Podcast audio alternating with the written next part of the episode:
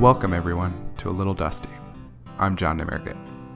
On this episode, I have a recording from an advertisement for a Thomas Edison phonograph. This advertisement was played widely in shops to entice customers to purchase a phonograph. Len Spencer, a famous singer of the time, provided the voice.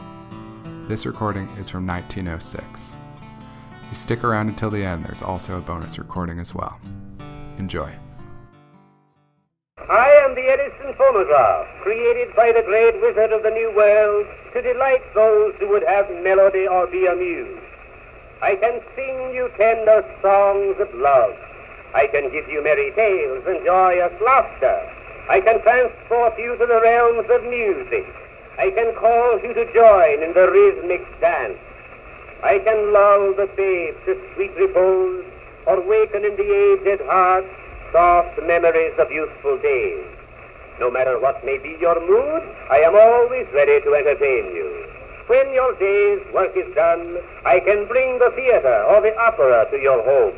I can give you grand opera, comic opera, or vaudeville. I can give you sacred or popular music, band, orchestra, or instrumental music. I can render solos, duets, trios, quartets. I can aid in entertaining your guests. When your wife is worried after the cares of the day and the children are boisterous, I can rest the one and quiet the other.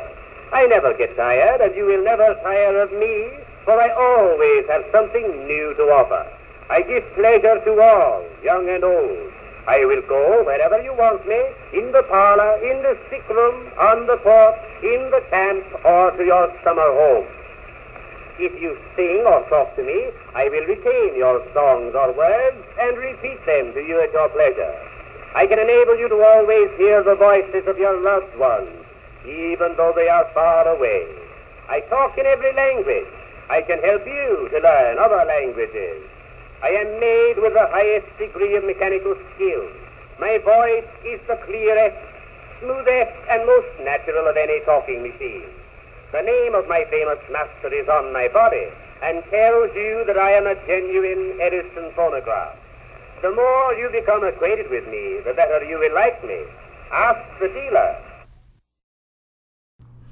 Thanks for sticking around. As promised, here's a little bonus. Thomas Edison made dolls that had little phonographs inside. A kid could crank those phonographs and hear voices coming from their dolls. This recording is from 1890 and sounds absolutely terrifying to me.